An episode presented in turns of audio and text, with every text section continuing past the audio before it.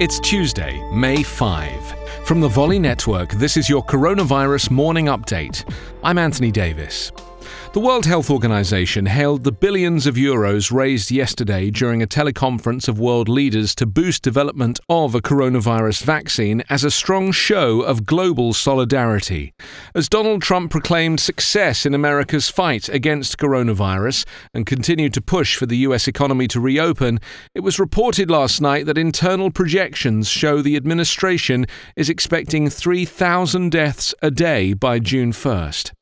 In the last two weeks, Trump's public death toll predictions have jumped from 50,000 to 60,000 to 70,000 to potentially as high as 100,000. A Singaporean man has been rescued after being stranded at sea for three months and being turned away from three countries as ports around the world closed due to the virus.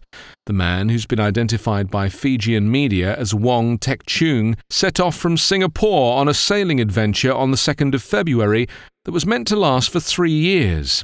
Dr. Anthony Fauci, the foremost US expert on infectious diseases and a key member of Donald Trump's coronavirus task force, has said there is no scientific basis for the theory that coronavirus was man made in a Chinese laboratory or escaped from a laboratory after being brought in from the wild. Fauci joins the World Health Organization and intelligence sources in rejecting the theory in response to Trump and Pompeo's claims.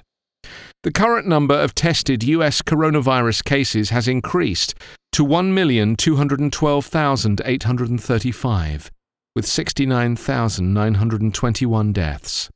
188,027 have recovered.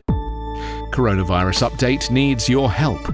Please support our coverage by leaving a review at coronapodcast.org. Your positive reviews make this show possible. That's coronapodcast.org.